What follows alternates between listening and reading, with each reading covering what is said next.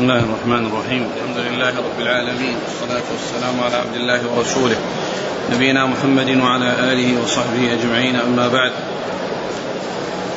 يقول الإمام أبو الحسين مسلم بن الحجاج القشيري النيسابوري رحمه الله تعالى في كتابه المسند الصحيح قال وحدثني علي بن حجر السعدي ويعقوب بن إبراهيم قال حدثنا إسماعيل وهو ابن علية عن أيوب عن يعلى بن حكيم عن سليمان بن يسار عن رافع بن خديج قال كنا نحاقل الأرض على عهد رسول الله صلى الله عليه وسلم فنكريها بالثلث والربع والطعام المسمى فجاءنا ذات يوم رجل من عمومتي فقال نهانا رسول الله صلى الله عليه وسلم عن أمر كان لنا نافعا وطواعية الله ورسوله أنفع لنا نهانا أن نحاقل بالأرض فنكريها على الثلث والربع والطعام المسمى وأمر رب الأرض أن يزرعها أو يزرعها وكره كراءها وما سوى ذلك بسم الله الرحمن الرحيم الحمد لله رب العالمين وصلى الله وسلم وبارك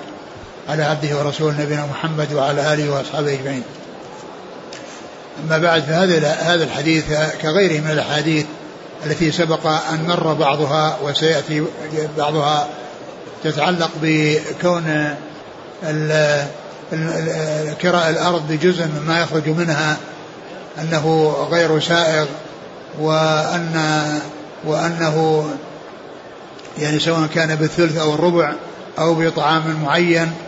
وقد وقد عرفنا أن ما كان فيه جهالة وفيه غرر فهذا هو الذي هو غير سائغ كما مر أن أنه إذا قال يعني آه، لي ما ينبت في هذه القطعة ولك ما ينبت في هذه القطعة أو آه، أو ما الماذينات وأقبال الجداول وما إلى ذلك فإن هذا لا يجوز لأنه مجهول.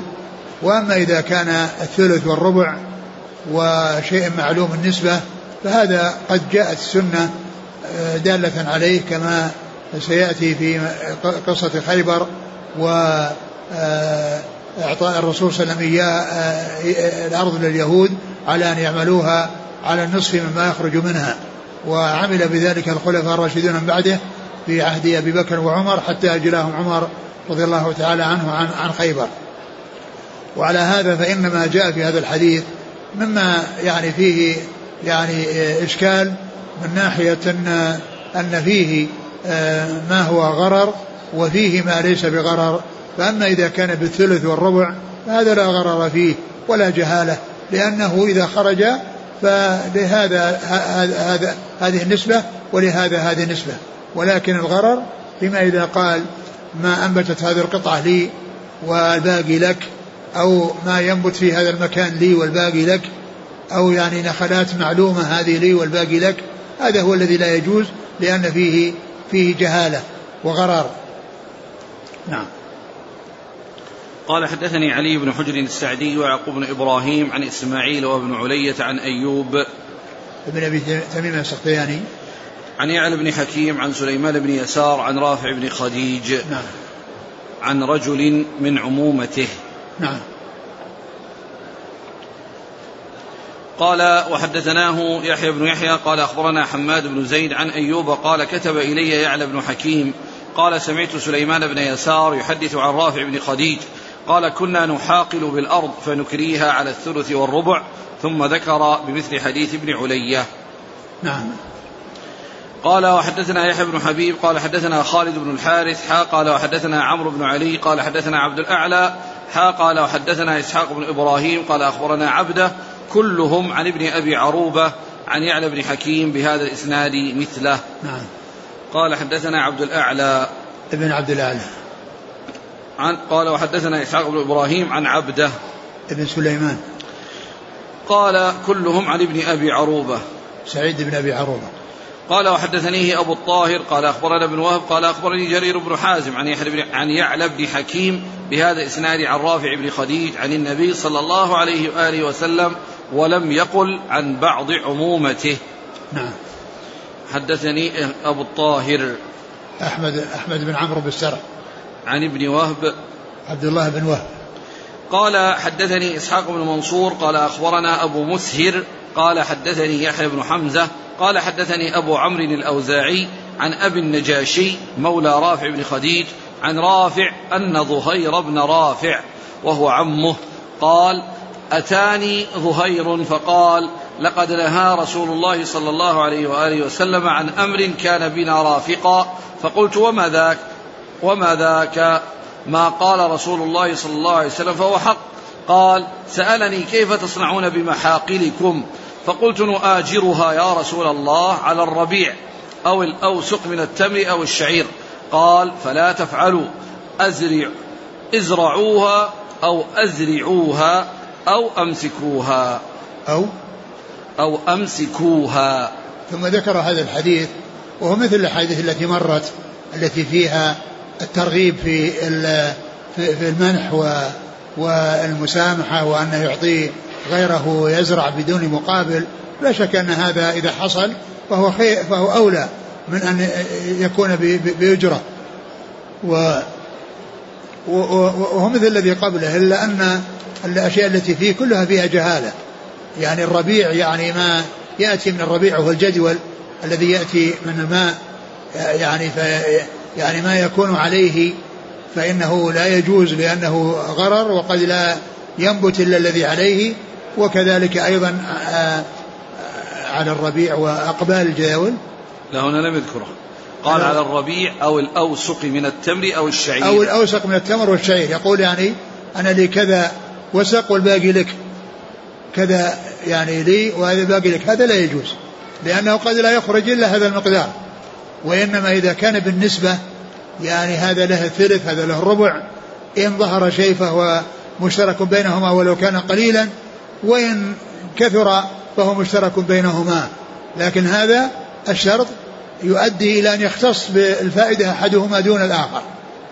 نعم. قال حدثني إسحاق بن منصور عن أبي مسهر. وعلي بن مسهر. أبو مسهر. أبو مسهر. علي بن مسهر. قال عن عبد الأعلى بن مسهر. ها؟ عبد الأعلى بن مسهر. عبد الأعلى. نعم. عن يحيى بن حمزة عن أبي عمرو الأوزاعي. هو عبد الرحمن بن عمرو. عن أبي النجاشي مولى رافع بن خديج. وهو عطاء بن صهيب. عطاء بن صهيب نعم. عن رافع عن ظهير بن رافع. نعم.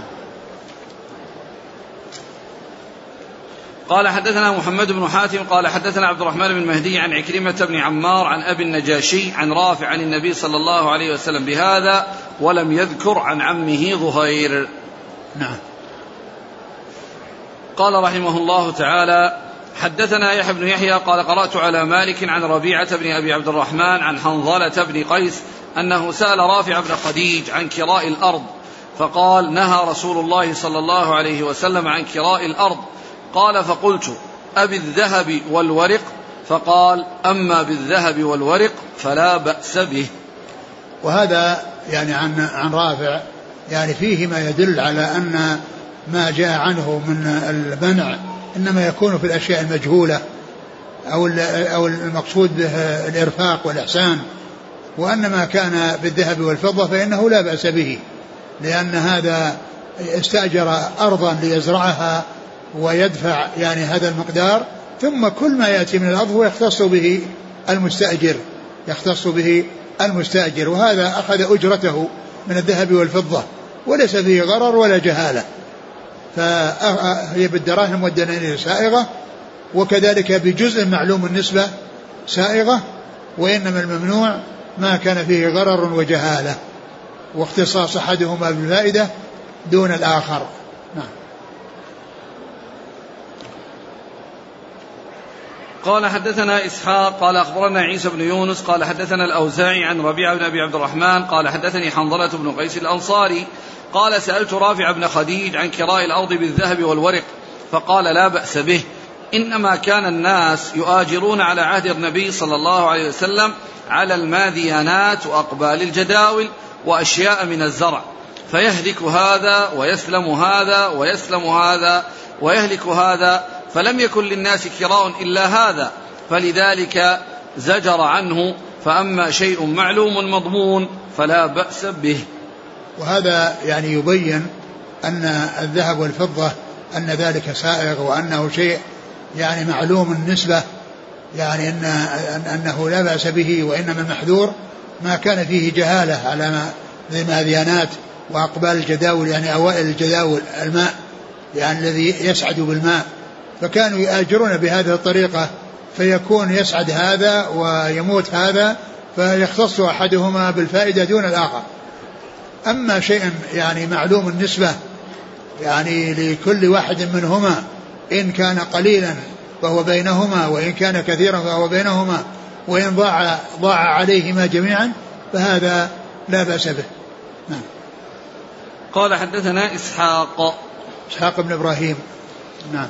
قال حدثنا عمرو الناقد قال حدثنا سفيان بن عيينة عن يحيى بن سعيد عن حنظلة الزرقي أنه سمع رافع بن خديج يقول كنا أكثر الأنصار حقلا. قال كنا نكري الأرض على أن لنا هذه ولهم هذه فربما أخرجت هذه ولم تخرج هذه فنهانا عن ذلك وأما الورق فلم ينهنا. وهذا مثل الذي قبله يعني الورق اللي هو الفضة ليس فيه نهي لأنه لا جهل فيه وإنما المحذور أن يقول يعني لنا هذه ولكم هذا ما تنبت هذا القطعة لكم وهذا الذي هذا القطعة لنا. فتنبت هذه ولا تنبت هذا فيكون غرر. أما إذا كان آه، ورق اللي هو ذهب وفضة ويعني وهذا يستغل الأرض وكل ما يخرج منها له ليس له شريك فيها فهذا لا بأس به. وكذلك إذا كان معلوم النسبة. ها. قال حدثنا أبو الربيع قال حدثنا حماد حا قال وحدثنا ابن المثنى قال حدثنا يزيد بن هارون جميعا عن يحيى بن سعيد بهذا الإسناد نحوه. نعم. قال حدثنا أبو الربيع وهو سليمان بن داود الزهراني.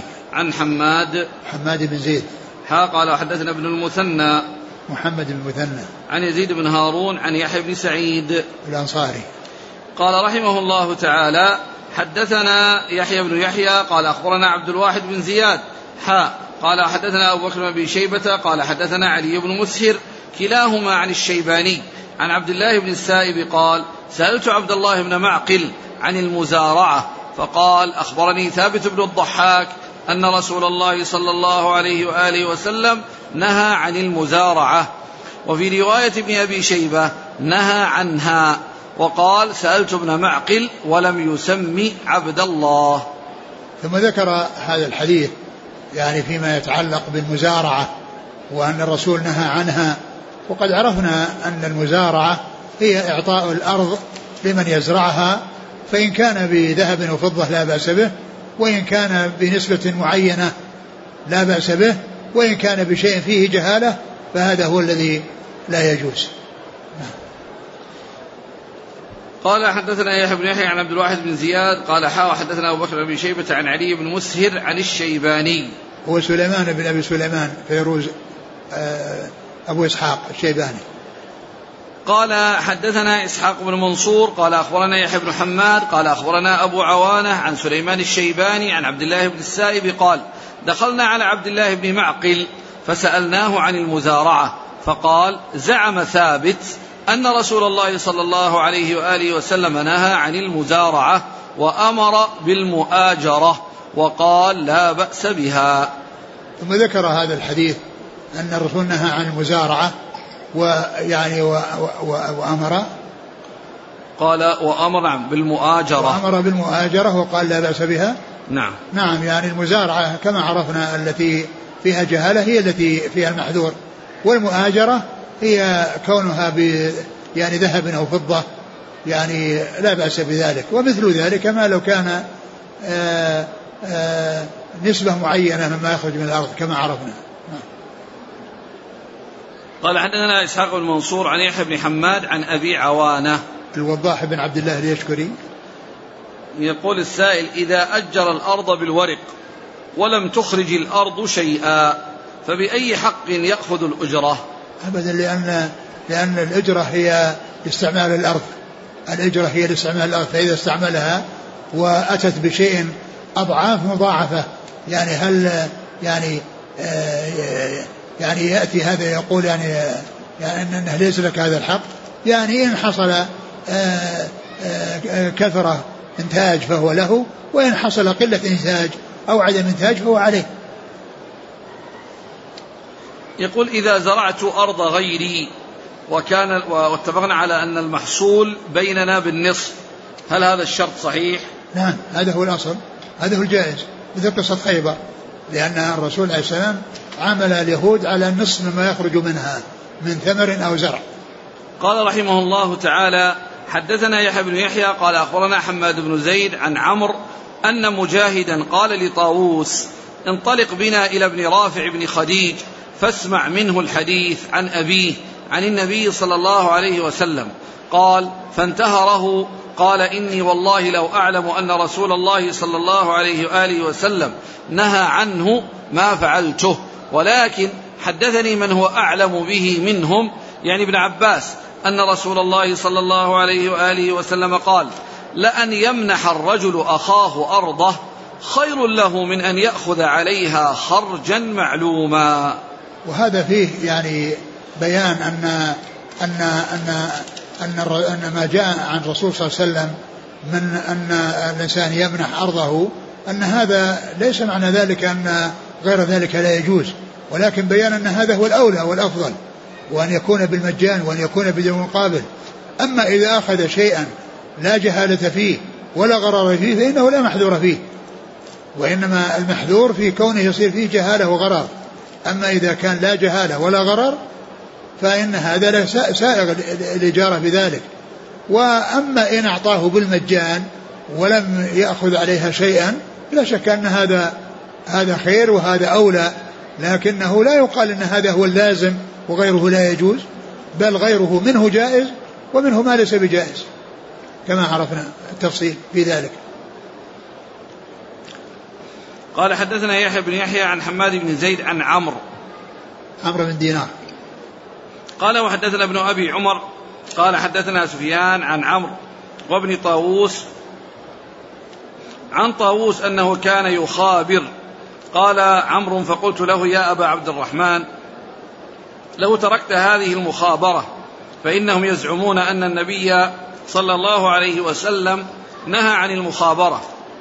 فقال أي عمرو أخبرني أعلمهم بذلك. يعني ابن عباس أن النبي صلى الله عليه وسلم لم ينه عنها إنما قال يمنح أحدكم أخاه خير له من أن يأخذ عليها خرجا معلوما. هذا مثل الذي قبله. قال وحدثنا ابن أبي عمر العدني محمد بن يحيى بن أبي عمر. عن سفيان بن عيينة. عن عمرو وابن طاووس. عمرو بن دينار وعبد الله بن طاووس.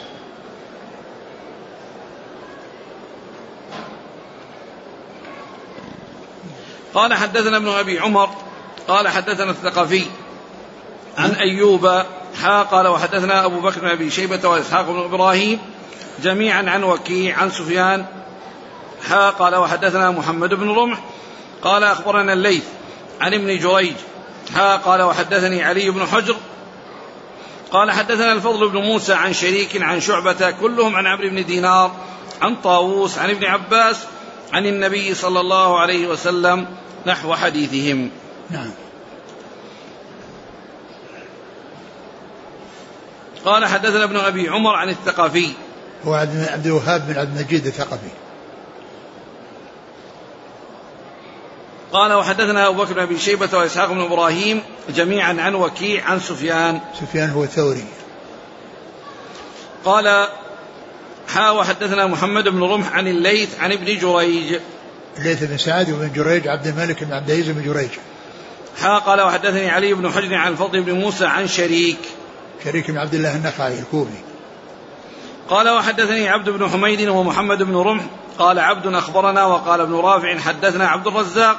قال أخبرنا معمر عن ابن طاووس عن أبيه عن ابن عباس أن النبي صلى الله عليه وسلم قال لأن يمنح أحدكم أخاه أرضه خير له من أن يأخذ عليها كذا وكذا لشيء معلوم. قال وقال ابن عباس هو الحقل وهو بلسان الأنصار المحاقلة.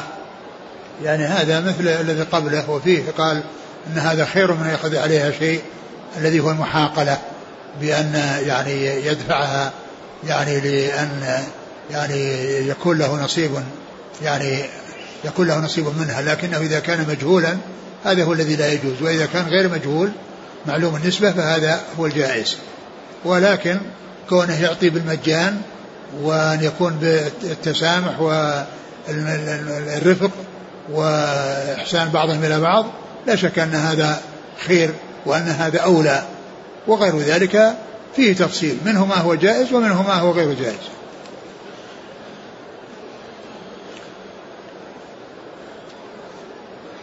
قال وحدثني عبد بن حميد ومحمد بن رافع عن عبد الرزاق عن معمر عن ابن طاووس بن همام ومعمر بن راشد الأزدي. نعم.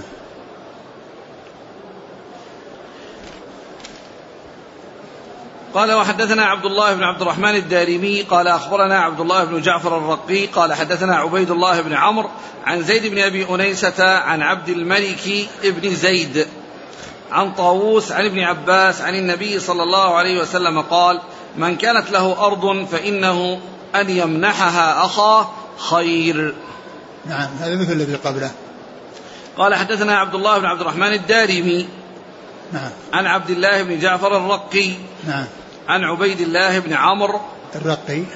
نعم عن زيد بن ابي أيضا عن عن زيد بن أبي أنيسة. نعم. عن عبد الملك ابن زيد. هنا قال عبد الملك بن زيد وهو عبد الملك بن ميسرة أبو زيد. الزراج عبد الملك ابن بن ميسرة. عبد الملك بن زيد بن ميسرة أبو زيد وكنيته أبو زيد. وقد جاء في يعني الرواية ابن زيد وأبوه ميسرة. وقد وقد جاء في تحفة الأشراف آه يعني ذكره بقوله آه عبد الملك بن ميسرة أبو زيد آه زراد. فإذا قوله ابن زيد يعني لعلها أبو زيد لعلها أبو زيد لأنه عبد هو عبد الملك أبو زيد. أو أنه يعني يعني أنه سقط يعني اسم الأب وكلمة أبو فصار ابن ابن زيد. فصار ابن زيد. والواقع أنه عبد عبد الملك بن ميسرة أبو زيد.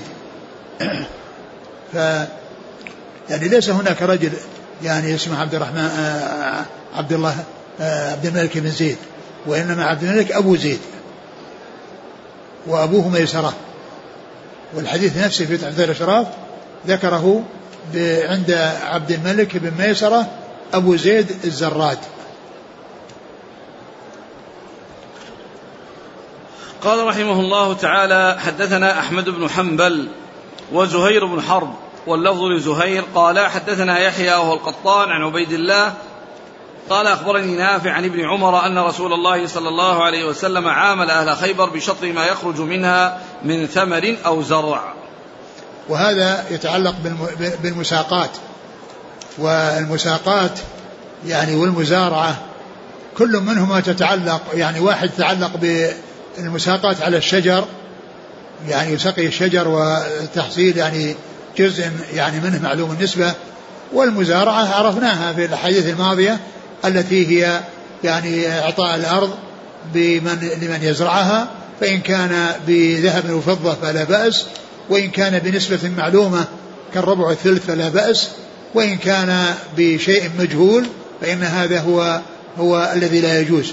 وهنا ذكر يعني المساقات وهي مشتملة على المزارعة والمساقات. مشتملة على المزارعة والمساقات. والمزارعة هي قد تكون مستقلة والمساقات تكون مستقلة وقد يجمع بين المساقات والمزارعة. قد يعطى الأرض ليزرعها وقد يعطى النخل ليسقيه وقد يعطي الأرض والنخل ليزرع الأرض ويسقي النخل. وكل ذلك إذا كان بجزء معلوم النسبة سائغ أو كان بذهب وفضة فإن ذلك فإن ذلك سائغ وذكر الأحاديث في قصة خيبر ومعاملة الرسول صلى الله عليه وسلم اليهود على أن يعملوها على النصف مما يخرج منها نصفه لليهود في مقابل عملهم ونصفه للمسلمين في مقابل أرضهم ويعني ونقلهم. و وهذا الذي عامل فيه الرسول صلى الله عليه وسلم اليهود عمل به أبو بكر بعده وعمل به عمر بعده حتى أجل اليهود يعني من خيبر. فدل هذا على أن هذا هو الحكم الشرعي في يعني هذه المسألة وهو أن المساقات يعني جائزة على جزء معلوم النسبة والمزارعة جائزة على شيء معلوم النسبة.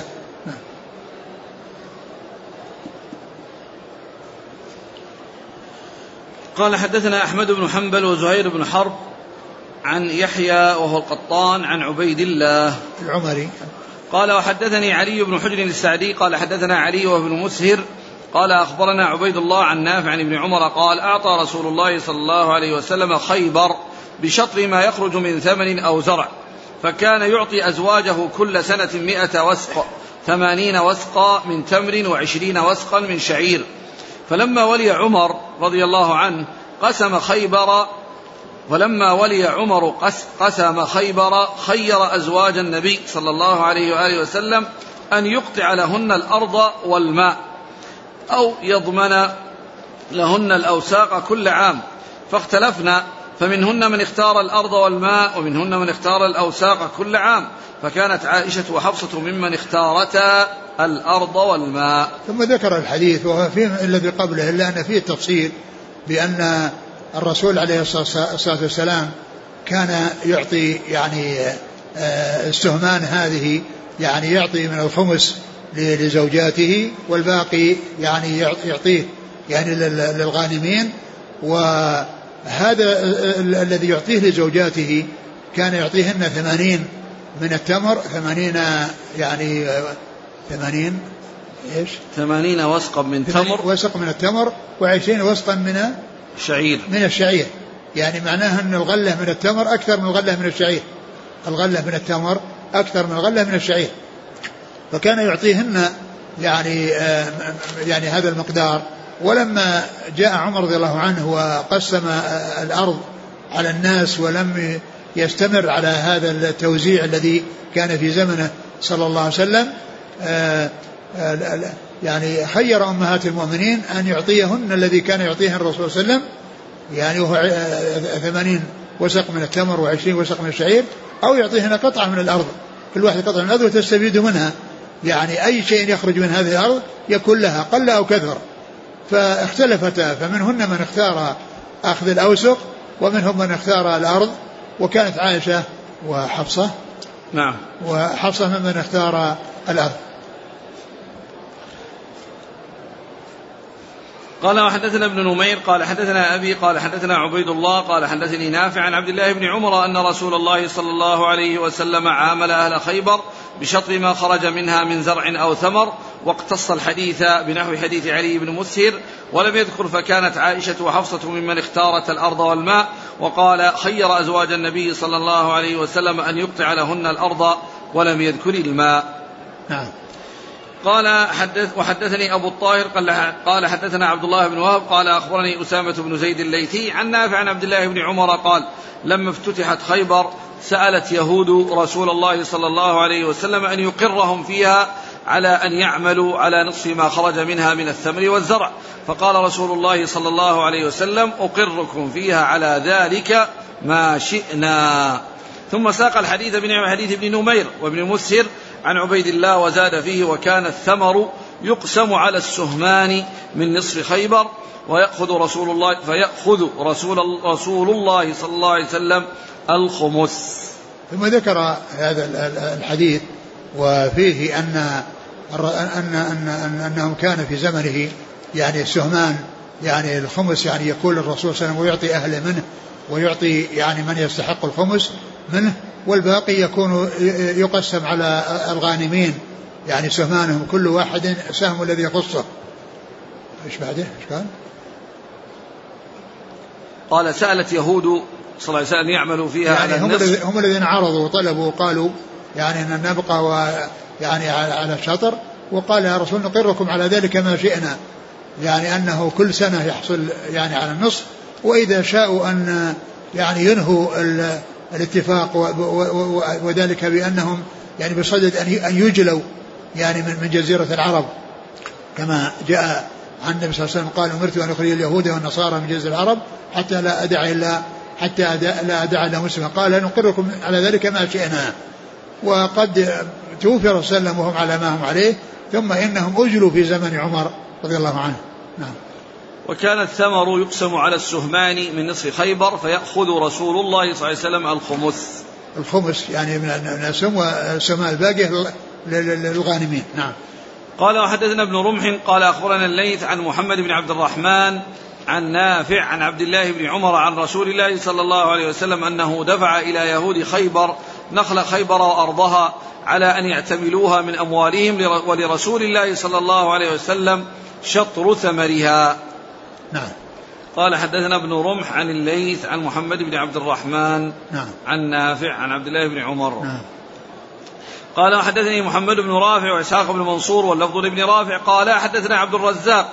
قال أخبرنا ابن جريج قال حدثني موسى بن عقبة عن نافع عن ابن عمر أن عمر بن الخطاب أجل اليهود والنصارى من أرض الحجاز وأن رسول الله صلى الله عليه وسلم لما ظهر على خيبر أراد إخراج اليهود منها وكانت الأرض حين ظهر عليها لله ولرسوله وللمسلمين. فأراد إخراج اليهود منها فسألت اليهود رسول الله صلى الله عليه وسلم أن يقرهم بها على أن يكفوا عملها ولهم نصف الثمر. فقال لهم رسول الله صلى الله عليه وسلم نقركم بها على ذلك ما شئنا. فقروا بها حتى أجلاهم عمر إلى تيماء وأريحا. نعم.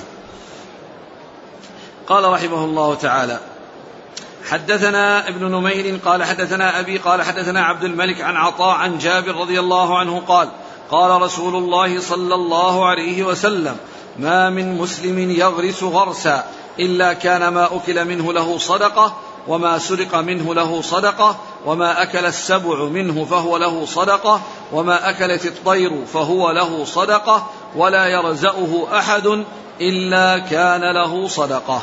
وهذا يدل على فضل الزرع فضل الزراعة وأنها من المهن العظيمة التي نفعها عظيم ويحصل الإنسان الاستفادة منها يعني في الدنيا والآخرة. وذلك أنه كلما أكل منها يعني حيوان حيوان إنسان أو حيوان فإنه يحصل أجرا على ذلك. يعني إن سرق منها كان له صدقة وإن أكل منها حيوان صدقة وإن أكل سبع كان صدقة وإن أكل طائر يعني كان يعني ذلك صدقة. وأي شيء ينقص منها يعني قال يرزأ يعني شيء منها أي شيء ينقص منها فإنه يكون صدقة منه. صدقة منه يأجره الله عز وجل عليها. فهذا مما يستدل به على فضل الزراعة وأن يعني أجرها عظيم وثوابها جزيل وأن الإنسان يعني كل من استفاد منها سواء يعني حتى ولو كان جاء عن طريق السرقة فإن الإنسان يؤجر على ذلك ويعتبر يعتبر ذلك صدقة منه. قال حدثنا ابن نمير عن أبيه عن عبد الملك. محمد بن عبد الله بن نمير عبد الملك بن أبي سليمان. عبد الملك عن عطاء. عطاء بن أبي رباح. عن جابر. آه. قال حدثنا قتيبة بن سعيد قال حدثنا ليث حا قال حدثنا محمد بن رمح قال أخبرنا الليث عن أبي الزبير عن جابر أن النبي صلى الله عليه وسلم دخل على أم مبشر الأنصارية في نخل لها. فقال لها, نبي فقال لها النبي صلى الله عليه وآله وسلم من غرس هذا النخل أمسلم أم كافر؟ فقالت بل مسلم. فقال لا يغرس مسلم غرسا ولا يزرع زرعا فيأكل منه إنسان ولا دابة ولا شيء إلا كانت له صدقة. وهذا يعني فيه أن الذي يستفيد والذي تحصل منه الصدقة إذا أخذ من شيء هو المسلم. لأن الكافر لا ليس عنده صدقة ولا يعني ولا تفيده أعماله التي التي التي يقدمها. إذا قدم شيئا فإنه لا يفيده. يعني شيئا لأن لأن الثواب عند الله عز وجل في الآخرة إنما يكون للمسلمين. وأما الكفار فلا نصيب لهم في الآخرة وإنما حظهم من الدنيا ونصيبهم يحصلونه في الدنيا وتعجل لهم طيباتهم. كما جاء في الحديث عن النبي عليه الصلاة والسلام في صحيح مسلم الدنيا سجن المؤمن والجنة الكافر. يعني معناه الكافر ليس له نصيب في الجنة في, في النعم والجنة إلا في الدنيا. وإذا خرج من الدنيا ليس أمامه إلا العذاب. ليس أمامه إلا العذاب. فإذا كل ما يحصله من المتعة واللذة إنما هو في الدنيا. ولهذا يعني إذا إذا إذا أعطى الكافر أو تصدق فإن ذلك لا ينفعه عند الله عز وجل لأنه لم لم يكن من الذين يستفيدون من أعمالهم في الآخرة لأن الكافر ليس لا يستفيد في الآخرة شيئا وإنما يستفيد في الدنيا فقط.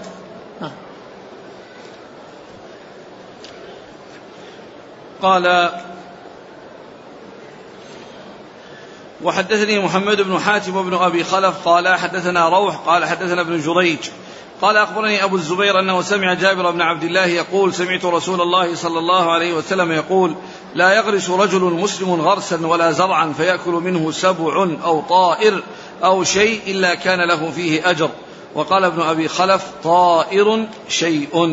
وهذا مثل الذي قبله. قال حدثني محمد بن حاتم وابن أبي خلف. هو محمد بن أحمد. عن روح. بن عبادة.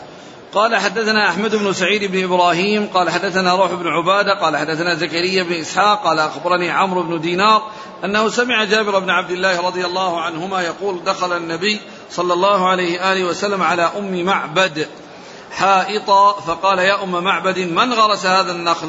أمسلم أم كافر؟ فقالت بل مسلم. قال فلا يغرس المسلم غرسا فيأكل منه إنسان ولا دابة ولا طير إلا كان له صدقة إلى يوم القيامة.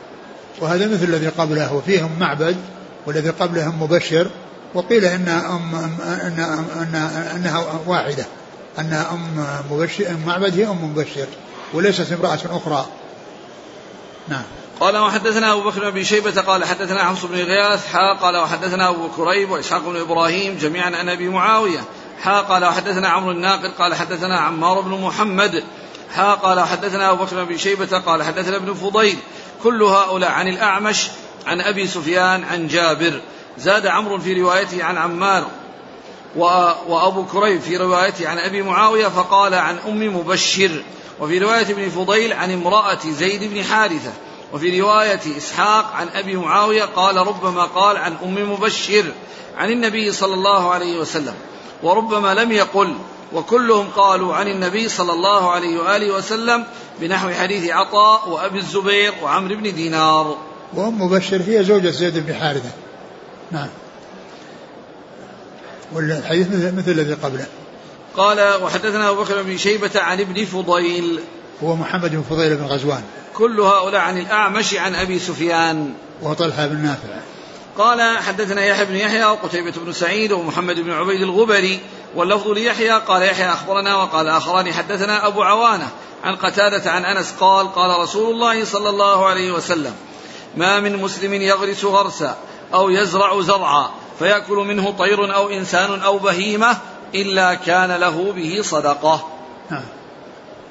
قال وحدثنا عبد بن حميد قال حدثنا مسلم بن إبراهيم قال حدثنا أبان بن يزيد قال حدثنا قتادة قال حدثنا أنس بن مالك أن نبي الله صلى الله عليه وآله وسلم دخل نخلا لأم مبشر امرأة من الأنصار فقال رسول الله صلى الله عليه وآله وسلم من غرس هذا النخل أمسلم أم كافر قالوا مسلم بنحو حديثهم نعم. قال رحمه الله تعالى حدثني أبو الطاهر قال أخبرنا ابن وهب عن ابن جريج أن أبا الزبير أخبره عن جابر بن عبد الله رضي الله عنهما أن رسول الله صلى الله عليه وآله وسلم قال إن بعت من أخيك ثمرا. حاء قال وحدثنا محمد بن عباد قال حدثنا أبو ضمرة عن ابن جريج عن أبي الزبير أنه سمع جابر بن عبد الله يقول قال رسول الله صلى الله عليه وآله وسلم لو بعت من أخيك ثمرا فأصابته جائحة فلا يحل لك أن تأخذ منه شيئا. بما تأخذ مال أخيك بغير حق. ثم ذكر هذا الحديث المتعلق بوضع الجوائح وهي أن الإنسان إذا باع النخل أو باع ثمر النخل يعني بعد بدو صلاحه فأصابته جائحة فإن يعني فإنها تكون على على المالك ولا تكون على المشتري. لأن الرسول صلى الله عليه وسلم قال يعني بأي شيء تأخذ مال أخيك ومعلوم أن النخل كان يعني آه، تحت يعني عهدة البائع وهو الذي يسقيه وهو الذي يحفظه ويشرف عليه فيكون آه، يعني هذا يأتي ويأخذ. فإذا أصابته جائحة فإنها تذهب على البائع ولا تذهب على المشتري.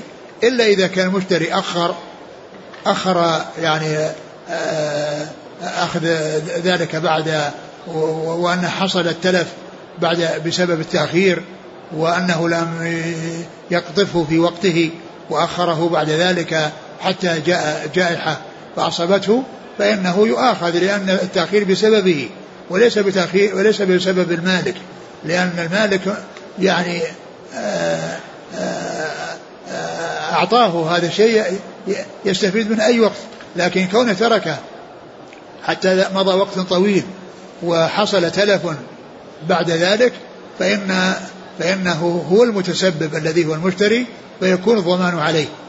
وأما إذا كان ليس بمتسبب وحصل تلف فإنه يذهب على المالك لأنه في عدته وهو المسؤول عنه. نعم.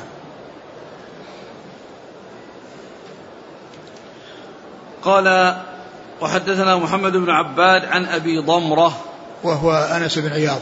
عن أب عن ابن جريج نعم. عن عن أبي الزبير نعم عن جابر بن عبد الله. نعم. قال وحدثنا حسن الحلواني قال حدثنا أبو عاصم عن ابن جريج بهذا الإسناد مثله. نعم. أبي عاصم. وعاصم الضحاك بن مخلد النبيل. قال حدثنا يحيى بن أيوب وقتيبة وعلي بن حجر قالوا حدثنا إسماعيل بن جعفر عن حميد عن أنس أن النبي صلى الله عليه وآله وسلم نهى عن بيع ثمر النخل حتى تزهو. فقلنا لأنس ما زهوها؟ قال تحمر وتصفر. أرأيتك إن منع الله الثمرة؟ بم تستحل مال أخيك. نعم. هذا مثل الذي قبله. قال حدثنا إسماعيل بن جعفر عن حميد عن أنس. حميد بن أبي حميد. قال حدثني أبو الطاهر قال أخبرنا ابن وهب قال أخبرني مالك عن حميد الطويل عن أنس بن مالك أن رسول الله صلى الله عليه وآله وسلم نهى عن بيع الثمرة حتى تزهي. قالوا وما تزهي؟ قال تحمر فقال إذا منع الله الثمرة فبم تستحل مال أخيك؟ نعم قال حدثني محمد بن عباد قال حدثنا عبد العزيز بن محمد عن حميد عن أنس أن النبي صلى الله عليه وآله وسلم قال إن لم يثمرها الله فبما يستحل أحدكم مال أخيه؟ نعم عن عبد العزيز بن محمد. الدراوردي. قال حدثنا بشر بن الحكم وإبراهيم بن دينار وعبد الجبار بن العلاء واللفظ لبشر قالوا حدثنا سفيان بن عيينه عن حميد الأعرج عن سليمان بن عتيق عن جابر أن النبي صلى الله عليه وسلم أمر بوضع الجوائح. قال أبو إسحاق وهو صاحب مسلم حدثنا عبد الرحمن بن بشر عن سفيان بهذا. ثم ذكر أمر بوضع الجوائح لأنها يعني آآ آه، آآ آه، لا يطالب بها المشتري. وإنما يعني تضيع على حساب البائع الذي هي في عهدته وفي حوزته والتي يتولى سقيها. ثم ذكر بعد ذلك يعني آه، الرجال. قال حدثنا بشر بن الحكم إبراهيم بن دينار وعبد الجبار بن العلاء عن سفيان بن عيينة عن حميد الأعرج. نعم. عن سليمان بن عتيق عن جابر. نعم. قال؟ قال أبو إسحاق وهو صاحب مسلم حدثنا عبد الرحمن بن بشر عن سفيان بهذا. ثم هذا يعني ذكر يعني هذه الزيادة من آه، راوي مسلم راوي صحيح مسلم وهو أبو إسحاق سفيان أبو إسحاق إبراهيم بن سفيان آه الذي روى صحيح مسلم عن مسلم فإن فيه زيادات. وهذا سبق أن مر بنا قريبا نظير هذا وقال إنه بذلك ساوى مسلم لأنه أنزل منه ومع ذلك صار في منزلته بمعنى أن أن أن يعني مسلم يعني فيه واسطتان من مسلم ومن محمد ومن أبي سفيان واسطتان ومع أنه أنزل منه فقد ساواه. فعلى يعني فكان الطريق التي جاءت من طريقه عالية لأنه هو ثالث. يعني ومسلم رحمه الله كان في في طبقة يعني شيوخه أو شيخه فيعني يكون في علو الطريقة التي جاءت عن عن إبراهيم بن سفيان فيها علو على ما جاء في مسلم لأن مسلم أعلى منه ومع ذلك يعني عادله وساواه بالرجال الذين فوق مسلم. نعم. قال رحمه الله تعالى حدثنا قتيبة بن سعيد قال حدثنا ليث عن بكير عن عياض ابن عبد الله عن أبي سعيد الخدري قال أصيب رجل في عهد رسول الله صلى الله عليه وآله وسلم في ثمار ابتاعها فكثر دينه فقال رسول الله صلى الله عليه وسلم تصدقوا عليه فتصدق الناس عليه فلم يبلغ ذلك وفاء دينه فقال رسول الله صلى الله عليه وآله وسلم لغرمائه خذوا ما وجدتم وليس لكم إلا ذلك. ثم ذكر يعني هذا الحديث فيما يتعلق بالرجل الذي اصيب في يعني في في في ديون. قال أصيب في ثمار ابتاعها. أصيب في ثمار ابتاعها. فكثر دينه. فكثر دينه. فالرسول قال تصدقوا. فتصدق عليه. ثم قال آه، لأولئك خذوا. يعني هذا الذي صدق عليه وهذا الذي جمعه وليس لكم إلا ذلك. ما وضعت الجائحة. نعم ما وضعت الجائحة. لا هذا يعني آه، قوله ليس لكم إلا ذلك يعني آه، ليس فيه وضع الجائحة لأن يعني نعم ليس لكم إلا ذلك يعني كان فيه وضع الجائحة ولا وإلا يعني ما صار لهم يعني يعني صار آه، يلزم بهذا لكن لكونه آه، أمرهم بأن يأخذوا هذا ويتركوا الباقي معنى هذا هو هو سبب وضع الجوائح لكن هذا فيه صدقة. يعني صدقت عليه ف يعني يعطاها يعطاها الغرماء الذين يطالبونه وليس لهم إلا ذلك. لكن ليس من هذه الصدقة يصير له وذاك يضيع عليه كل شيء. وإنما هذا الذي حصله من صدقة يعني يأخذها الغرماء والباقي يضيع عليهم. وهذا مثل وضع الجوارح بالنسبة للباقي. نعم. لكن يبقى دين في ذمته. على اعتبار أنه يعني وضع الجوارح أو أنه بمعنى وضع الجوارح ما صار دينا وإنما سقط عنه.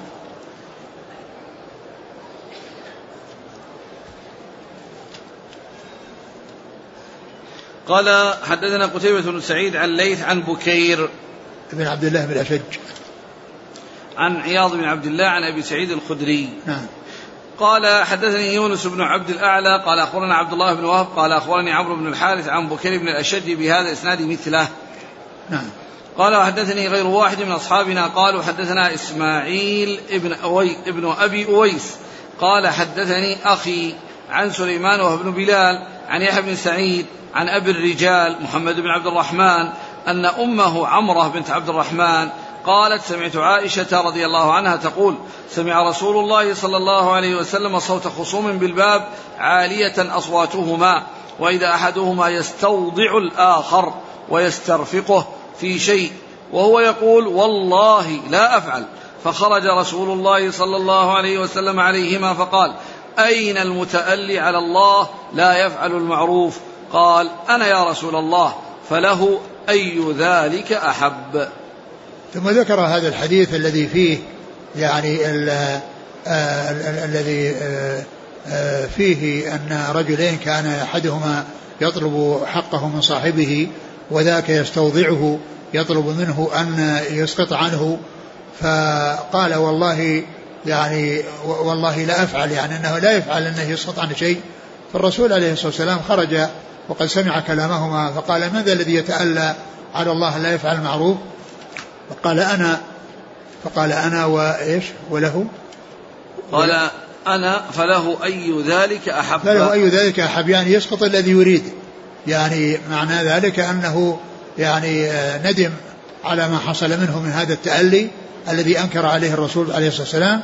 قال وله أي ذلك أحب أي شيء يعني يريد إسقاطه فإن له ذلك أي أنه يسقطه. نعم. وهذا فيه أنه كان في المسجد. وهذا فيه يدل على أن يعني القضاء في المسجد أنه لا بأس به وإنما ممنوع البيع والشراء. وأما كون الإنسان عليه شيء ويعني يوفي يعني أو يعني يطلب منه أن يوفيه لا بأس بذلك لأنه جاء هذا الحديث يدل عليه. نعم. قال حدثنا بعض أصحابنا. غير واحد من أصحابنا. غير واحد من أصحابنا هذا غير معلوم. يعني لم يسمى ويعني وقد جاء في صحيح البخاري يعني بهذا الإسناد وقد سمى يعني الشيخ فقوله بعض أصحابنا هذا يعني لا يقال إنه منقطع ولكنه مبهم يعني انه مبهم يعني الرجل الذي روى عنه لم لم يسمه بل أبهمه ولكنه جاء يعني مبينا عند البخاري وكذلك جاء طرق أخرى يعني هي بمعناه وقد سمى آه، آه، الذي أخذ عنه فوجود يعني هذا لا يؤثر يعني كونه لم يسمه هنا لم لا يؤثر لأنه ما جاء إلا من هذه الطريق وحدها بل جاء من طرق أخرى وأيضا هو موجود عند البخاري هذا الذي أبهمه نعم هذا الذي يعني لم يسمه موجودا عند البخاري متصلا ليس. ليس فيه إبهام نعم. عن إسماعيل ابن أبي أويس نعم. عن أخيه أخيه هو؟ عبد الحميد بن عبد الله بن عبد الله بن أويس الأصبحي نعم. عن سليمان بن بلال عن يحيى بن سعيد عن أبي الرجال محمد بن سعيد الأنصاري وأبو الرجال هو محمد بن عبد الرحمن بن حارثة. يقال له أبو الرجال وكنيته أبو عبد الرحمن. ولكنه يقال له أبو الرجال لأن له عشرة أولاد يعني ولهذا آه، يقال له أبو الرجال. عن أمه عمرو بنت وهذا يعني لقب يعتبر على صيغة الكنية وهو لقب مثل أبو الزناد. أبو الزناد هذا لقب وكنية أبو الزناد عبد الله بن ذكوان وكنيته أبو عبد الرحمن ولقبه أبو الزناد. وهذا أيضا لمحمد بن عبد الرحمن بن حارثة كنيته أبو عبد الرحمن ولقبه أبو الرجال. وهو لقب على صيغة الكنية. قال حدثنا حرملة بن يحيى قال أخبرنا عبد الله بن وهب الإسناد عن أبي الرجال عن نعم. أمه عمرة بنت عبد الرحمن عن عائشة نعم. قال حدثنا حرملة بن يحيى قال أخبرنا عبد الله بن وهب قال أخبرني يونس عن ابن شهاب قال حدثني عبد الله بن كعب بن مالك أخبره عن أبيه أنه تقاضى ابن أبي حدرد دينا كان له عليه في عهد رسول الله صلى الله عليه وسلم في المسجد فارتفعت أصواتهما حتى سمعها رسول الله صلى الله عليه وسلم وهو في بيته فخرج إليهما رسول الله صلى الله عليه وسلم حتى كشف سجف حجرته. ونادى كعب بن مالك فقال يا كعب فقال لبيك يا رسول الله فأشار إليه بيده أن ضع الشطر من دينك. قال كعب قد فعلت يا رسول الله. قال رسول الله صلى الله عليه وآله وسلم قم فاقضه. ثم ذكر هذا الحديث في تقاضي في المسجد وأنه يعني الرسول عليه الصلاة والسلام يعني وهو كان يستوضعه فالرسول عليه السلام أشار إليه بإشارة معلومة عندهم وهو أن يسقط النصف أن يسقط النصف. فيعني فقال فعلت يا رسول الله. فقال لابن أبي حدرد أعطه يعني حقه الباقي الذي بعد الإسقاط. نعم.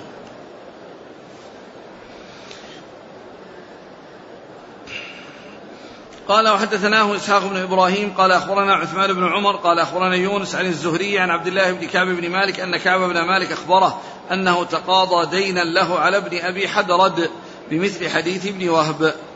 نعم.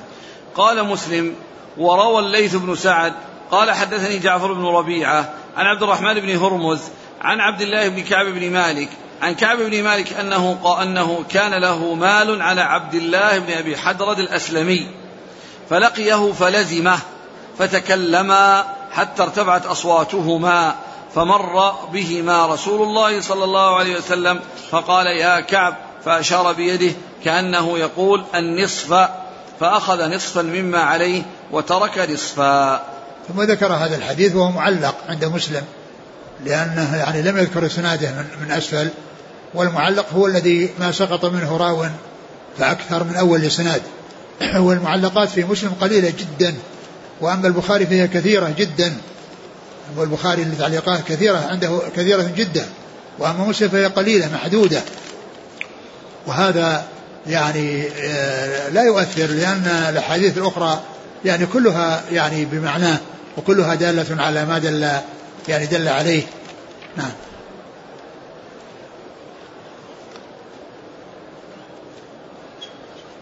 قال رحمه الله تعالى حدثنا أحمد بن عبد الله بن يونس قال حدثنا زهير بن حرب قال حدثنا يحيى بن سعيد قال أخبرني أبو بكر بن محمد بن عمرو بن حزم أن عمر بن عبد العزيز أخبره أن أبا بكر بن عبد الرحمن بن الحارث بن هشام أخبره أنه سمع أبا هريرة يقول قال رسول الله صلى الله عليه وسلم أو سمعت رسول الله صلى الله عليه وآله وسلم يقول من أدرك ماله بعينه عند رجل قد أفلس أو إنسان قد أفلس فهو أحق به من غيره. وهذا هذا الحديث يتعلق بالرجل الذي يفلس ويعني يعني غرماء يطالبونه فيحجر عليه ويباع الشيء الذي في حوزته ويوزع على الغرماء كل على حسب قسطه إلا أن يستثنى من ذلك أن من وجد متاعه عند رجل قد أفلس فإنه يختص به ولا يكون أسوة الغرماء لأن عين الذي يعني دخل عليه وفي حوزته موجود بنفسه فإنه آه، فإنه يختص به صاحبه ولا يكون أسوة الغرماء. أسوة الغرماء فيما إذا في غير ذلك. أما ما كان يعني عين مال شخص معين من الغرماء فإنه يختص به لأن الأحاديث جاءت بذلك عن رسول الله عليه الصلاة والسلام وأن أيما رجل وجد متاعه عند رجل قد أفلس فهو أحق به من الغرماء وليس أسوة الغرماء الغرماء يعني يعني غيره يشتركون في الباقي وأما هذا الذي وجد نفس متاعه أو نفس العين التي دخلت على المفلس وبقيت في حوزته بعد إفلاسه فإنه يختص بها يختص بها صاحبها الذي الذي خرجت منه ودخلت في ملكها هذا الذي أفلس. ولا يكون نسبة الغرماء وإنما يختص به دون الغرماء. فهذا الحديث تدل على استثناء. وهذا الحديث فيه ذكر رجل أو إنسان. وبقية الروايات جاء فيها ذكر الرجل. وذكر الرجل لا مفهوم له. فإن المرأة إذا كانت لها يعني وجدت عين مالها عند رجل قد أفلس فهي حق به من الغرماء. ولكن ذكر الرجال أو الرجل يأتي في الغالب لأنه خطاب مع الرجال. ولكن في هذه الرواية اللي فيها شك رجل أو إنسان لأن إنسان تدخل فيه المرأة. وأما الرجل فلا تدخل فيه ولكن آه، يأتي ذكره في بعض الأحاديث ليس له مفهوم وإنما بيان لبيان الرجال الخطاب يكون معهم. وهذا نظير من. حديث الرسول لا تقدم رمضان بيوم أو يومين إلا رجل كان يصوم صوم فليصومه. ومثل المرأة التي كانت تصوم. المرأة التي التي كانت تصوم. فهذا الحديث يدل على أن أن من وجد متاعه عند المفلس فهو, فهو يختص به ولا يكون اسوه الغرماء. وش والإسناد؟ قال حدثنا أحمد بن عبد الله بن يونس عن زهير بن حرب. زهير بن حرب هذا من شيوخه وليس من شيوخ شيوخه وكثيرا ما يأتي ذكره في شيوخه. وقد عرفنا فيما مضى أن هناك أبو خيثمة زهير بن حرب وأبو خيثمة زهير بن معاوية. فأبو خيثمة زهير بن حرب هذا من شيوخه وزهير وأبو خيثمة زهير بن معاوية هذا من شيوخ شيوخه. فإذا ذكر آه، ابن حرب هنا هذا خطأ. يعني لأن لأن لأنه من شيوخ البخاري من شيوخ مسلم وأيضا ليس لا, لا لم يدرك يحيى بن سعيد الأنصاري الذي يروي عنه لأن يحيى بن سعيد الأنصاري من صغار التابعين وهذا من شيوخ مسلم. وإذا فعل هذا فالمقصود به زهير بن معاوية وليس زهير بن حرب. ويعني الدليل على هذا أن البخاري لما رواه قال زهير ولم ينسبه وكذلك الأشراف قال زهير ولم ينسبه. وإنما نسب يعني في صحيح مسلم و فيكون يعني هو ليس من شيوخ شيوخ شيوخ أحمد بن يونس وإنما هو من وإنما هو مثله كل منهما شيخ لمسلم كل منهما يعني شيخ لمسلم. وعلى هذا فإن ذكر ابن حرب هنا يعني ليس بصحيح و وقد يعني تكون يعني جاءت يعني خطأ وعند البخاري يعني غير منسوب وهو زهير بن معاوية. ثم أيضا في ترجمة أحمد بن يونس يعني ذكر في شيوخه يعني آه، آه، زهير بن معاوية. يعني ما ذكر إلا زهير بن معاوية الذي الذي هو من شيوخ أحمد أحمد بن يونس. فالذي يظهر أن أنها هنا أو في بعض النسخ في مسلم أنها خطأ. والصواب أنه زهير غير منسوب ويكون المقصود به زهير بن معاوية. نعم. قال حدثنا يحيى بن يحيى قال أخبرنا هشيم حا قال حدثنا قتيبة بن سعيد ومحمد بن رمح جميعا عن الليث بن سعد حاء قال حدثنا أبو الربيع ويحيى بن حبيب الحارثي قال حدثنا حماد يعني بن زيد حا قال حدثنا أبو بكر بن أبي شيبة قال حدثنا سفيان بن عيينة حا قال حدثنا محمد بن المثنى قال حدثنا عبد الوهاب ويحيى بن سعيد وحفص بن غياث كل هؤلاء عن يحيى بن سعيد في هذا الإسناد بمعنى حديث زهير وقال ابن رمح من بينهم في روايته أيما امرئ فلس. و يعني هذه الطرق كلها يعني بمعنى الحديث المتقدم والذي فيه أن أن أنه أسوة الغرماء وش فيه وفيه الإسناد الأول أربعة من التابعين يحيى بن سعيد الأنصاري عن أبي بكر بن محمد بن عمرو حزم أبي حزم عن عمر بن العزيز. عن أبي بكر بن عبد الرحمن هؤلاء أربعة من التابعين ها؟ نعم. أربعة من التابعين يروي بعضهم عن بعض. مش فيه؟ في الأسانيد. قال حدثنا محمد المثنى عن عبد الوهاب ابن عبد المجيد الثقفي. ويحيى بن سعيد قطان نعم. وحفص بن غياث كل هؤلاء عن يحيى بن سعيد. الأنصاري نعم. قال حدثنا ابن أبي عمر قال حدثنا هشام بن سليمان وهو ابن عكرمة ابن خالد المخزومي عن ابن جريج قال حدثني ابن أبي حسين أن أبا بكر بن محمد بن عمرو بن حازم أخبره أن عمر بن عبد العزيز حدثه عن حديث أبي بكر بن عبد الرحمن عن حديث أبي هريرة عن النبي صلى الله عليه وسلم في الرجل الذي يعدم إذا وجد عنده المتاع ولم يفرقه أنه لصاحبه الذي باعه. نعم وهذا مثل مثل الذي قبله حديث أبي هريرة مثل الذي قبله. قال حدثنا ابن أبي عمر عن هشام بن سليمان بن عكرمة بن خالد المخزومي عن ابن جريج عن ابن أبي حسين. وهو عبد الرحمن وهو عبد الله بن عبد الرحمن بن أبي حسين. قال حدثنا محمد بن المثنى قال حدثنا محمد بن جعفر وعبد الرحمن بن مهدي قال حدثنا شعبة عن قتادة عن النضر بن أنس عن بشير بن نهيك عن أبي هريرة عن النبي صلى الله عليه وسلم قال إذا أفلس الرجل فوجد الرجل متاعه بعينه فهو أحق به. وهذا مثل الذي قبله. قال وحدثني زهير بن حرب قال حدثنا إسماعيل بن إبراهيم قال حدثنا سعيد.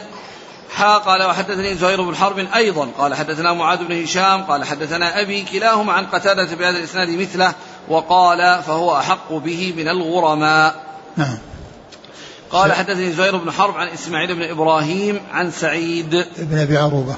قال وحدثني محمد بن أحمد بن أبي خلف وحجاج بن الشاعر قال حدثنا أبو سلمة الخزاعي قال حجاج منصور بن سلمة.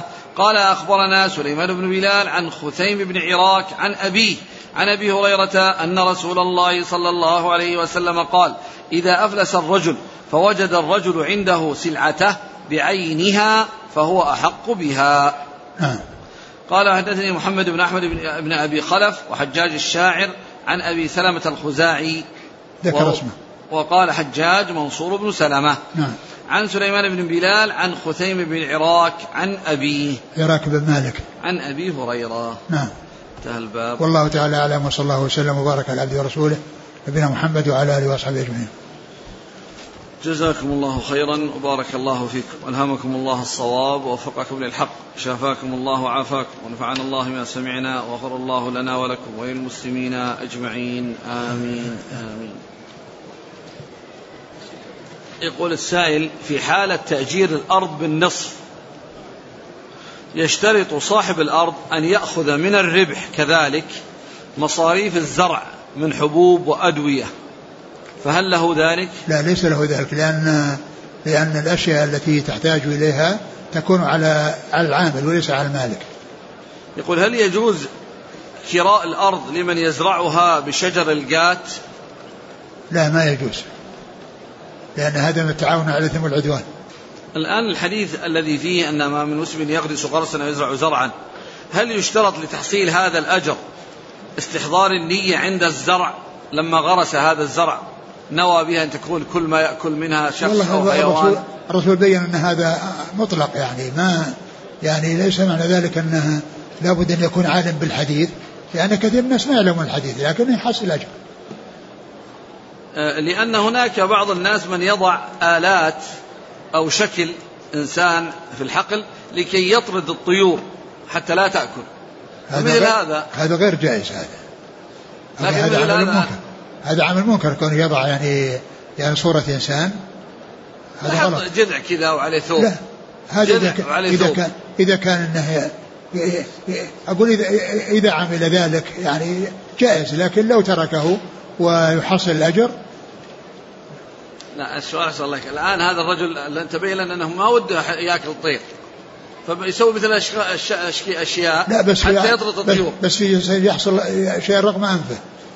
يعني شيء من غير آه هذا الآن يحصل رغم أنفه. يؤجر إيه. عليه؟ إيه يؤجر عليه نعم. على رغم أنفه؟ إيه نعم لأنه مثل السارق الذي سرق يعني سرق وما يريد أن يسرق.